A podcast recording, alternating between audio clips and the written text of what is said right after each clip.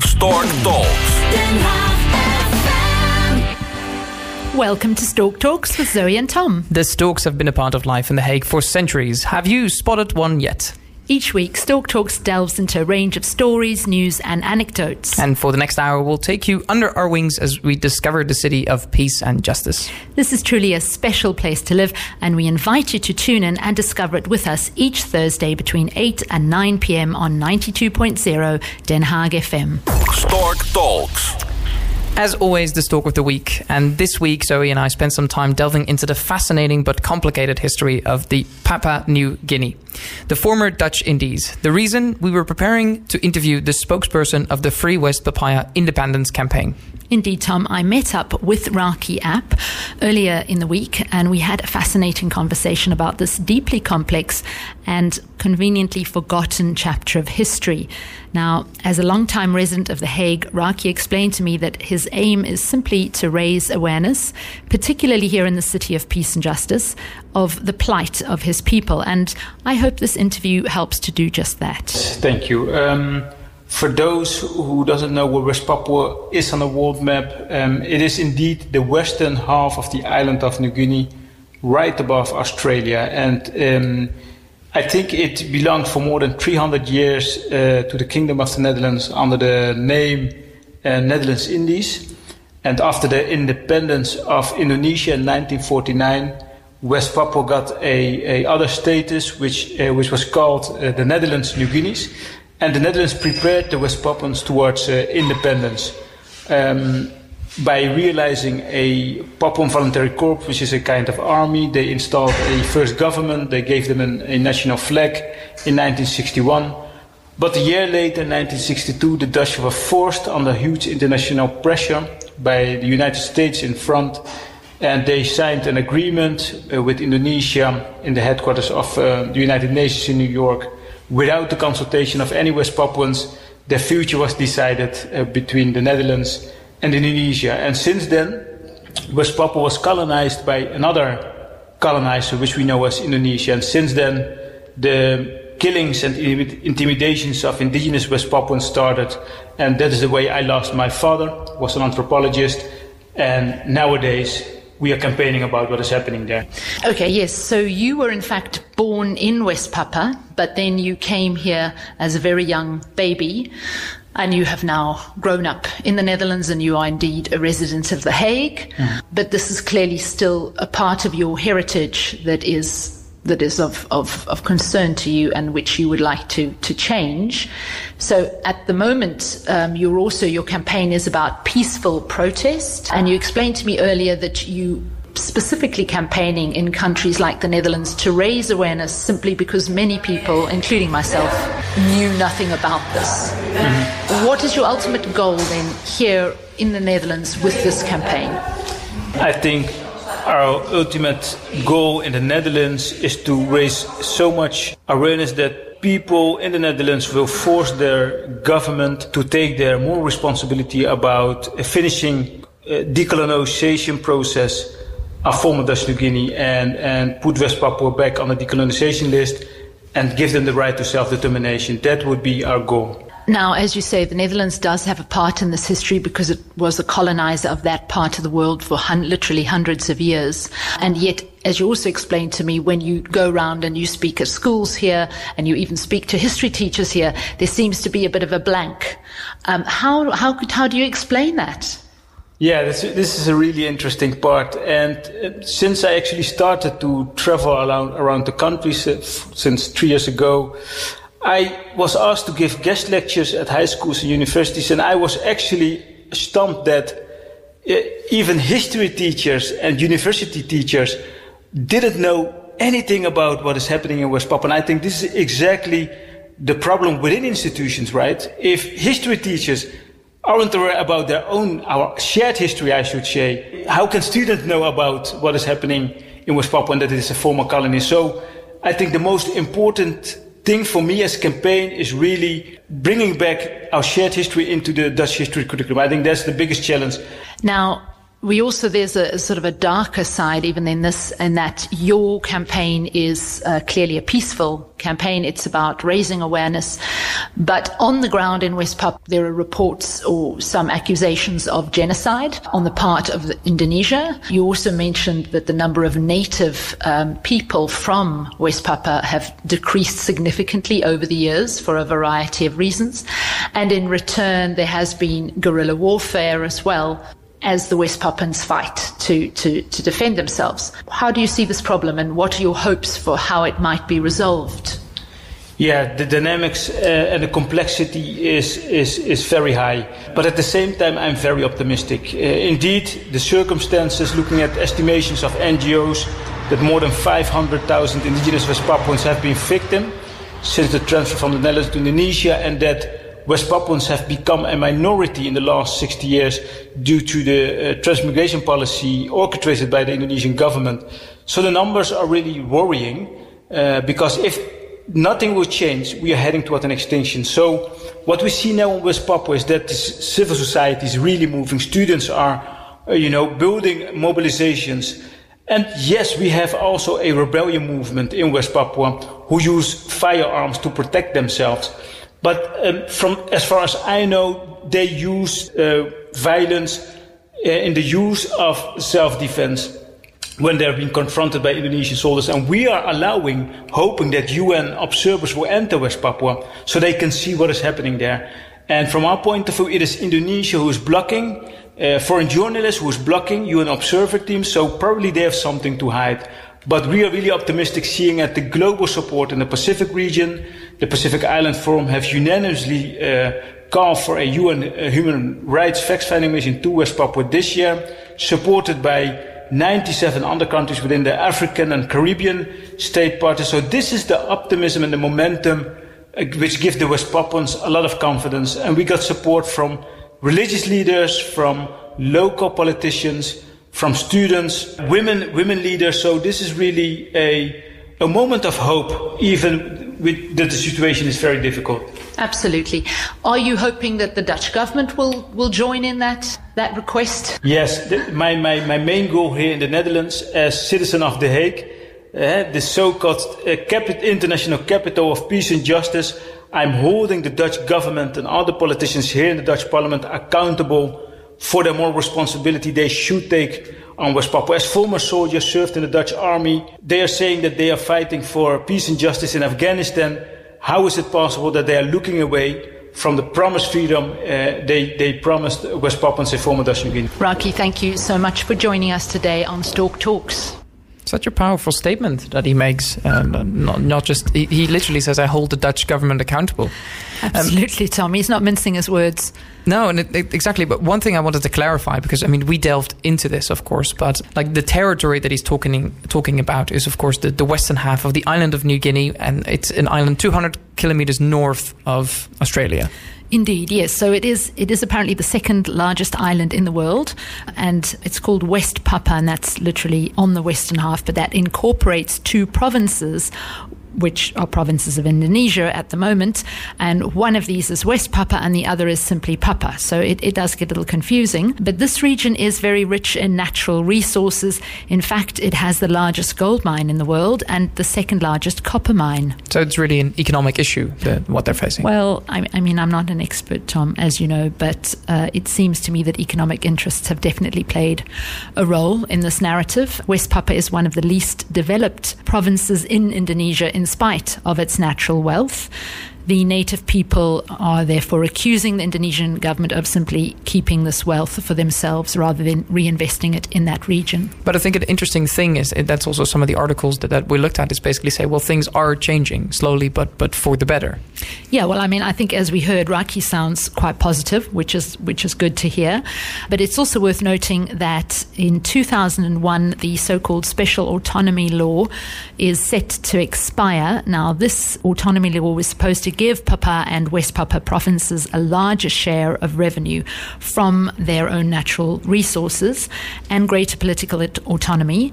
But many West Papuans argue that this has not happened and therefore they are now demanding independence, pure and simple. Mm-hmm. So, for, for more information, uh, the, the website? Absolutely. We will be posting some links on our Facebook page and on our Instagram. So, if you are interested in following this up, or perhaps you want to get in touch with Raki, that might be of interest for schools, perhaps. Fantastic. No, thank you so much for, for bringing this Stork of the Week to, uh, to the radio this time. Now, last week we started a new theme of peace and protest. We began our month long exploration by speaking with Troni Ingati of the Hague Peace Projects. And this week we're continuing our exploration of peace and protest with a discussion on peaceful protest. Protest is defined as a complaint, objection, or objection or display of unwilling, unusually to an idea or course of action. So Logically speaking, peaceful protest should be a peaceful way of displaying the aforementioned objection. But in our preparation for this episode, we found out that there is a significant grey area in both the definition and execution of peaceful protest. Absolutely, Tom.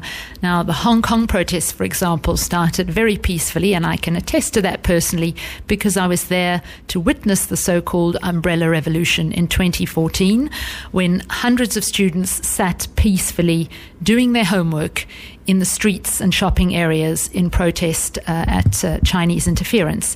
But um, the pro democracy protests have now evolved into something a little less peaceful. Exactly. And that's why we decided to invite uh, Dr. Casper Wits uh, to aid us in our second stop along our month long exploration of peace and protest. Casper is a lecturer at Leiden University and focuses on post war diplomatic and international history in East Asia, with his special interest in the development of Chinese and Japanese foreign pol- policy and uh, Sino Japanese relations in this period. On top of that, he's a spokesperson for the peaceful protest movement of Extinction Rebellion. And he's joining us this evening on the phone now to discuss the issue of peaceful protest. Welcome, Casper. Okay, thank you very much. Good evening. Good evening. Casper, perhaps we can start with the Hong Kong protest movement. It has been going for a while now and has indeed captured the attention of the world. Do you would you say the Hong Kong protests are a good example of the power of peaceful protest? Uh, yes, uh, but at the same time, also, I'm afraid to say probably the limitations of hmm. peaceful mm. protest uh, in the context of a non-democratic uh, regime. Because uh, as you as you already uh, mentioned, the protests, especially in 2013, 2014, were in many ways very heartwarming. You know, where yes. a lot of children taking part, and as you say, doing their homework on the street yeah. while protesting. And the protest movement then was very, very, you know, peaceful and idealistic, mm. and about creating positive change. And it was very explicitly uh, suffragist. So they wanted to have universal suffrage for mm. the people of Hong Kong and basically also calling for dialogue, I think, with the authorities, both the local Hong Kong authorities uh, and the authorities in mainland China, in Beijing, and basically to uh, create positive changes in their life. Uh, I'm afraid, though, that uh, the reaction of the government is, is pretty much explains what, what would happen the next uh, years after that, because um, as you know, like from uh, 2019 onwards, the protests uh, have taken on a very different, you know, very Flavor. different tone. Well, I mean, this is the problem, isn't it, Casper? When you um, when your peaceful protest is met with um, some sort of aggression, I don't. I guess it's quite difficult to continue to be peaceful. Yeah, I mean, it's easy for us to say, of course, living in The Hague, living in the Netherlands, which is uh, quite a stable uh, country where we basically have uh, the right to protest, and there are at least uh, certain limitations on the police's behavior. Yes. It's very easy for us to say that all violence is wrong, but I can understand, you know, after years of protesting, that um, the people of Hong Kong, while peacefully protesting, were constantly confronted with uh, quite extreme violence from the side of the Hong Kong police, uh, unfortunately. And one of the reasons that the the, as you mentioned, the uh, umbrella revolution or the umbrella movement is called the umbrella movement is um, because they needed umbrellas to protect themselves from pepper spray and yes. from tear gas, etc. One thing that is that is interesting because um, you sort of touching upon it now is the, the definition of sort of what is civil disobedience and what is peaceful protest. Because well, I, I presume that, for example, the usage of, of tear gas and stuff that is very intense for the for, for the protester, but at the same time, the things the protesters do are also uh, quote unquote against the law or they're So, how is that difference between peaceful protest and, and civil disobedience? Uh, it's true that definitely the Hong Kong protest was a strong element of civil disobedience. So they uh, engaged in occupying uh, squares and streets and, and, and whatnot. Um, but I think um, in terms of the reaction of the authorities, this was not so much what triggered the violence. I think the violence was quite indiscriminate. So also when people engaged in peaceful protests that were not illegal, violence, the level of violence would not necessarily change. Mm. So I think the problem wasn't so much the civil uh, disobedience that triggered aggressive reaction from the state, uh, but it was uh, pretty much what they were asking for that that was dangerous. That so, univer- which was universal suffrage. So, in the Hong Kong case, uh, they did resort to civil disobedience simply out of desperation. I think they saw no other way.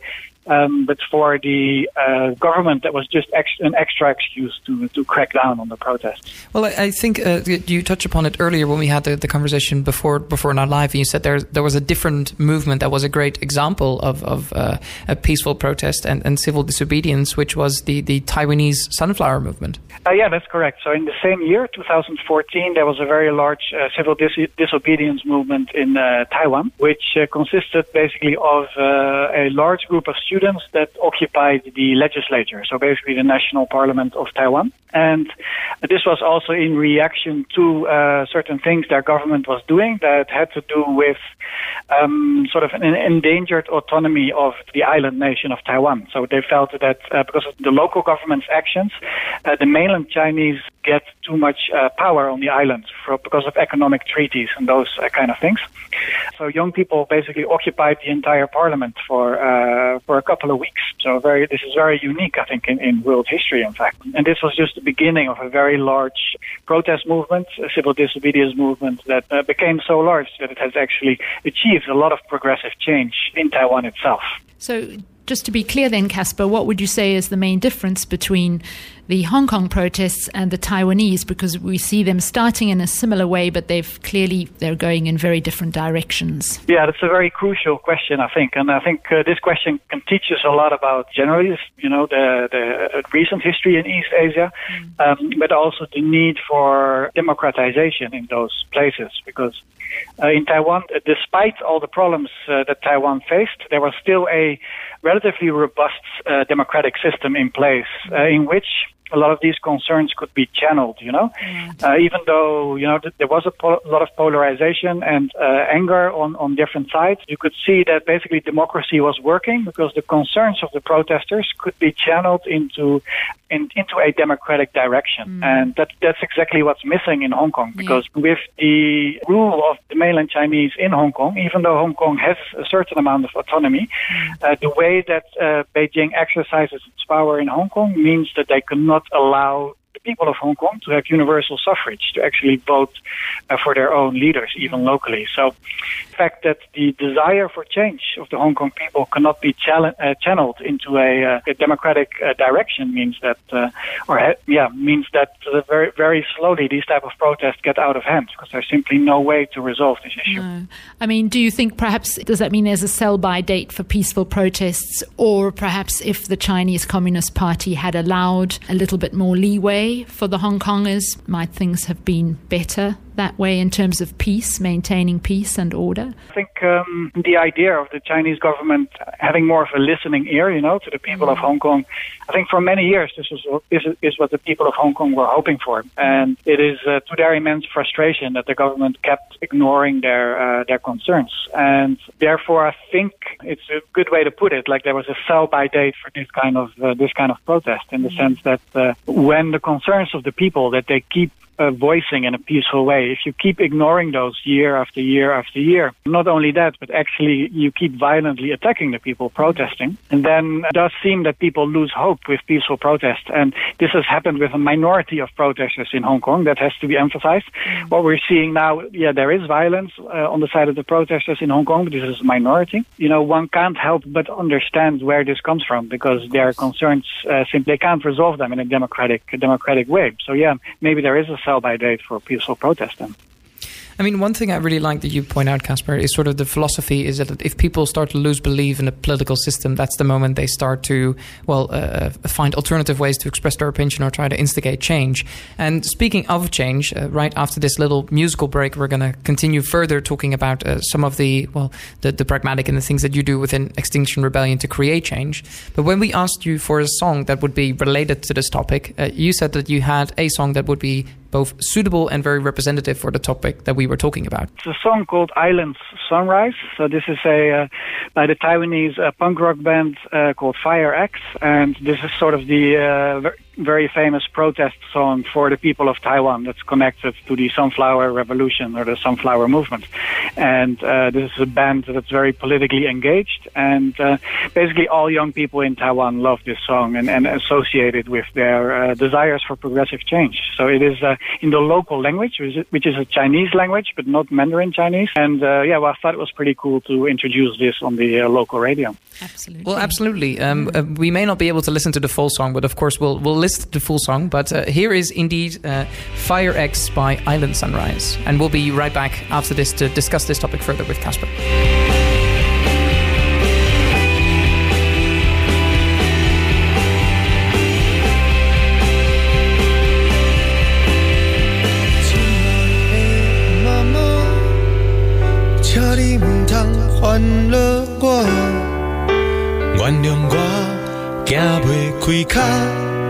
我要去对抗袂当原谅的人。歹势啦，爱人啊，袂当陪你去看电影。原谅我行袂开脚，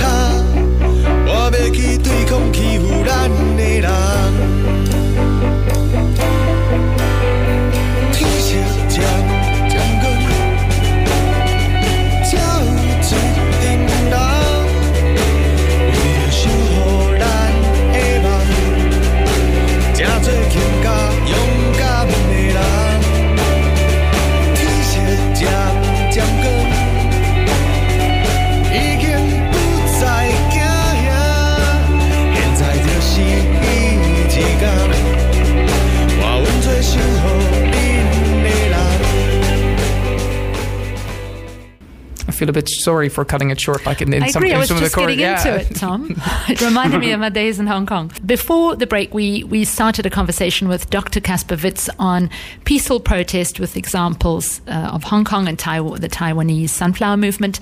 And now we're going to continue by taking a look at something a little closer to home, the Extinction Rebellion movement. How do these distinctions translate to an organization like the Extinction Rebellion movement here in The Hague or in the UK, Casper? Uh, yeah, I think um, you know peaceful protest is something that's very central to a movement like Extinction Rebellion or, for example, Fridays for Future. So mm. with the um, high school student protests that we have seen over the last year, uh, two years, especially centered around Greta Thunberg, of yes. course. I think even though such peaceful protests should uh, continue, like to take it a bit uh, one step further and go into the sort of the practicing this type of civil disobedience that Extinction Rebellion does, is generally seen by the movement as you know something that they, they don't really have a choice anymore because uh, it seems like these very large student student strikes and those type of movements they should continue. They are necessary but let's be honest we we just see one uh, large climate summit after the other failing and we see the people in power failing to take the necessary steps to counter the uh, disastrous effect of climate change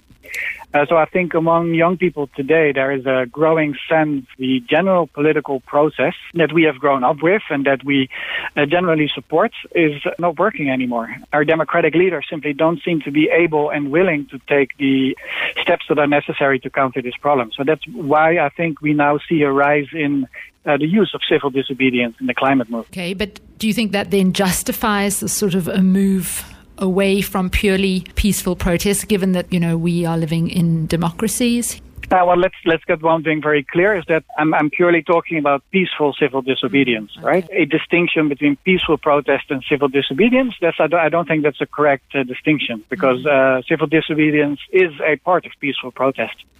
Uh, the only difference is that civil disobedience uh, makes use of a certain type of disruptive action that basically disrupt the status quo, disrupt the way things are going, because in many ways, business as usual is the problem. So using more disruptive actions, like let's say occupying a intersection mm. or uh, occupying the uh, entrance of the Shell headquarters here in The Hague. Mm-hmm. That uh, has always also been done in February. That's civil disobedience, but we're, we're definitely talking about peaceful protest, no, peaceful civil yeah, disobedience. Exactly. Yeah. I think that's a good distinction to make because in, indeed that was the question that was burning in my mind as well. So what are these these civil disobedience things, uh, mm. especially from the conversation we just had?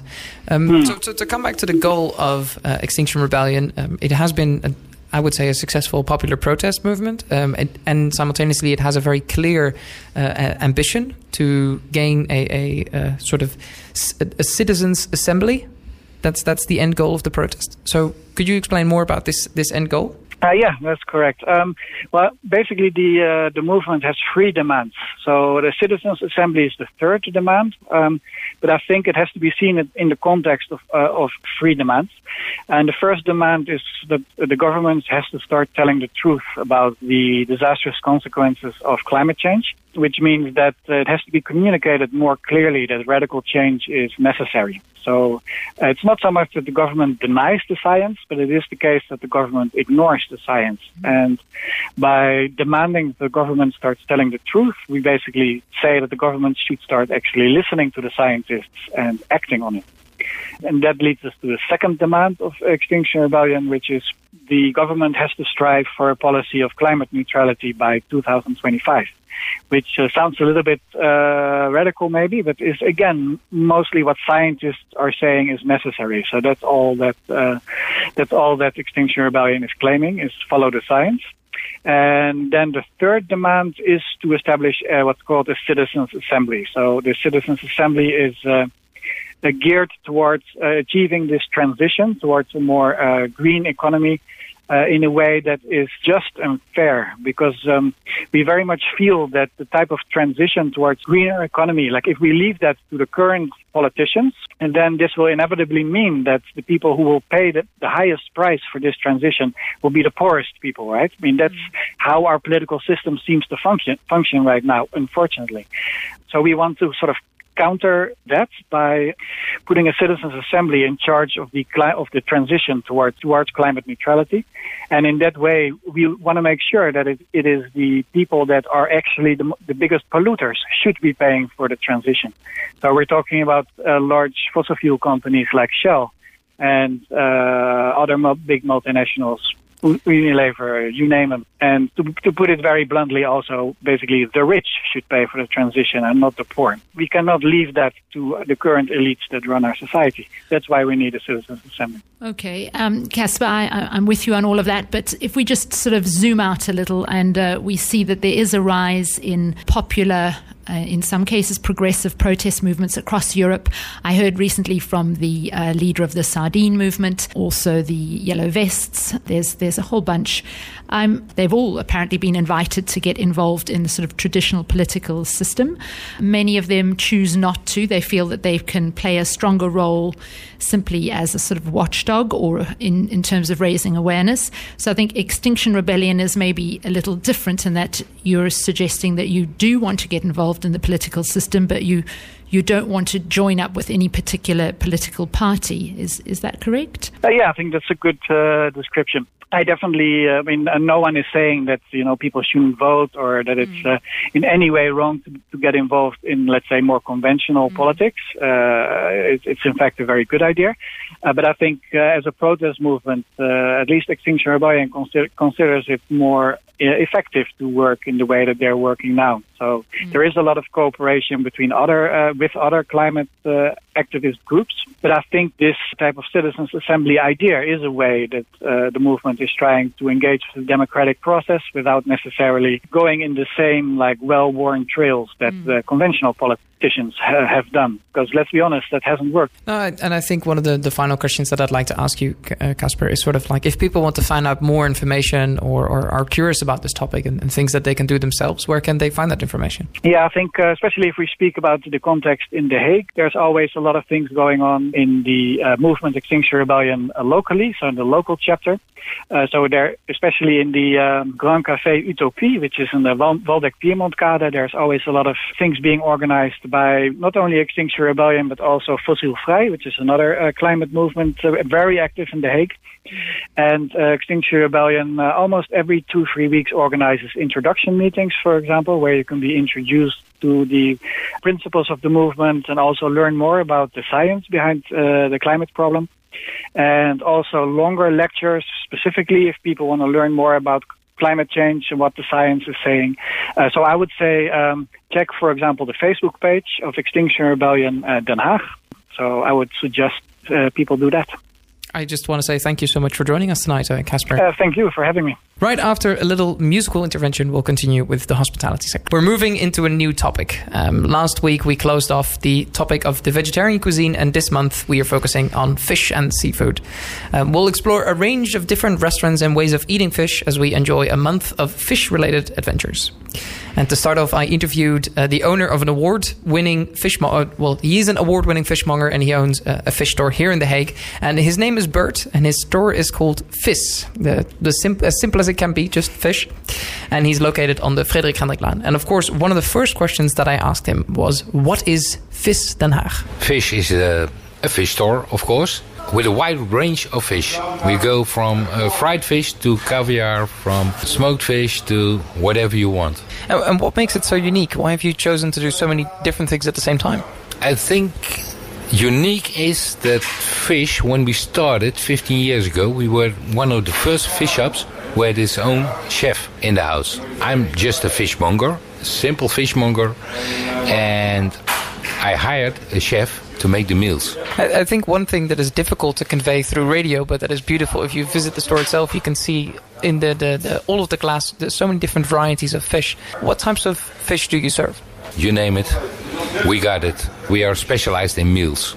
So we try to uh, upgrade the fish. Of course, we have the, the, the plain fish, but I think it's, especially in this neighborhood, it's important to have nice things when people get home, don't want to cook, just enter the fish shop and we have your meal. So, what makes fish such a special ingredient for you? I was born in a fisherman's town and I grew up with fish. I had my own business when I was 70 years old. So, it's fish. I am fish. I am fish. I, I love that quote. So, you said you make meals um, and you started off that way as well. So, what, what do customers say when they come in and buy the meals here? When people enter for the first time this shop, they are overwhelmed by the colors, by the, the ingredients, by everything. So that makes it nice for us as well to work in this shop. It's it's a total different fish shop than the normal fish shop. You can't see it, but a normal fish shop is uh, white, blue, red. Our shop is black and yellow. So that makes it different. And the colors in, in, in the, uh, from the fishes, the, the, the meals, it's, it's special. And we love our job. That's special. I think that uh, you love your job doesn't just shine through in the meals that you prepare, but also in the award that you've won. Can you tell a bit more about that? It's uh, a couple of years ago. We won gold in the best fish shop of uh, uh in the Netherlands, and that was because we were different than the rest. We uh, gave cooking lessons at that uh, period. Our meals were special, just a special store. Do, do, you have a favorite recipe or favorite preparation method of a, a specific type of fish? I love our salmon yakitori. It's a grilled salmon with a, a sweet sesame sauce. I love it. Are there any recipes that, that we can do as well at home that you don't need to be a chef for that, that you'd recommend to the, the people listening? I think if you ask your fishmonger how to prepare it, uh, it's not too difficult. if I can do it, you can do it. If a regular fishmonger can do it, then anybody can. I mean, what would you like the, the, the international, the expat community of The Hague to, to learn about fish, or what, what should they know about fish? I think that the most expats know more about fish than the Dutch people. So, what should we learn them? Maybe the, the, the special Dutch fishes. Normally, they know more about fish than the Dutch people do. So, if people want to learn more about all the, the meals and everything you can you prepare, uh, where can they find that information? Come in, just ask. We are uh, a walking recipe uh, book. A, a, walking recipe book, and you're located in the Frederik Hendriklaan. We'll of course put all of the information, but the, the website as well. What's the the website? www.vis.denhaag.nl. Exactly. We'll link all of that uh, uh, below, and then you can find it there. Thank you so much for joining me, Bert. You're welcome. So, what did you think? That, that was a great interview, Tom. I really, I, I like the sound of Bert. He just seems very down to earth. And yeah, I mean, the pictures, I haven't actually stepped into his shop, and I say this with shame because I live very close to the Frederik Hendriklaan. But um, the pictures I've seen of the shop, uh, it looks amazing. And I think, as you said, it's not just a fish shop, it's sort of a special hybrid. I noticed Bert said that it's not just the uh, red, white, and blue it's black and yellow. Well, what I loved is is you immediately went like, oh, but that that's he just has a, a different colors. decor. But in Holland, I think Bert makes an excellent point because it's a very traditional those colors. It's very much like the colors of the flag and the colors. If you look even at like herring stands or whatever throughout the city, like the pop up ones, they usually have specifically that color scheme. Right. Yeah. Okay. Yeah. So this was a real break with tradition. Well, yes, definitely. But I think that the biggest break, and that's where sort of the hospitality and the food part comes in, is really transforming meals not just from being fish that you purchase and sort of going around and, and buying the ingredients and making it yourself at home, but um, going there to sort of taste and get advice and expertise and really elevate your meal by talking to the person who knows most about it. I mean, that's what he said is walking yeah. recipe book. I mean, it's it's a great concept because, well, as we know, there's such a range of fish. We're not all experts in the field, and also, to be honest, fish are quite difficult to prepare. So I, I also liked what he said about you could just pop in and pick up a ready-made, healthy meal you know, if you're tired at the end of the day, sounds good. Yeah, I hope it came through in this short, like three, four minute interview. But Bert is such a sparkling individual to sort of walk into the fish shop. And one of the things he said is, I just want to make sure that when people uh, come in, that they are welcomed promptly, that they have a hospitable feeling, and when they leave, that they have an even bigger smile when they leave. Well, he's uh, certainly the interview has inspired me to uh, to stop in. Fantastic. Um, I, I, actually prepared another uh, special fish related song for you, and then um, excellent. Um, so it.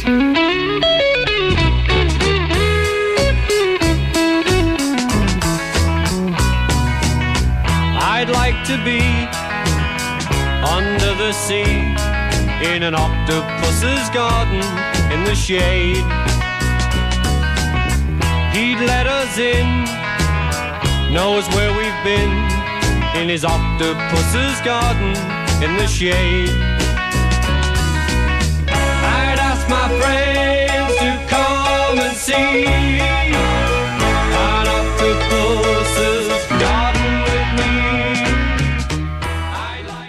Octopus's Garden. I like that one. It's such an upbeat song, absolutely. yeah. Um, so we have already almost come to the end of the program. Um, but Indeed, time flies. I was going to say, but yeah, exactly, time flies. But that still leaves us with an exciting outlook of what's coming next.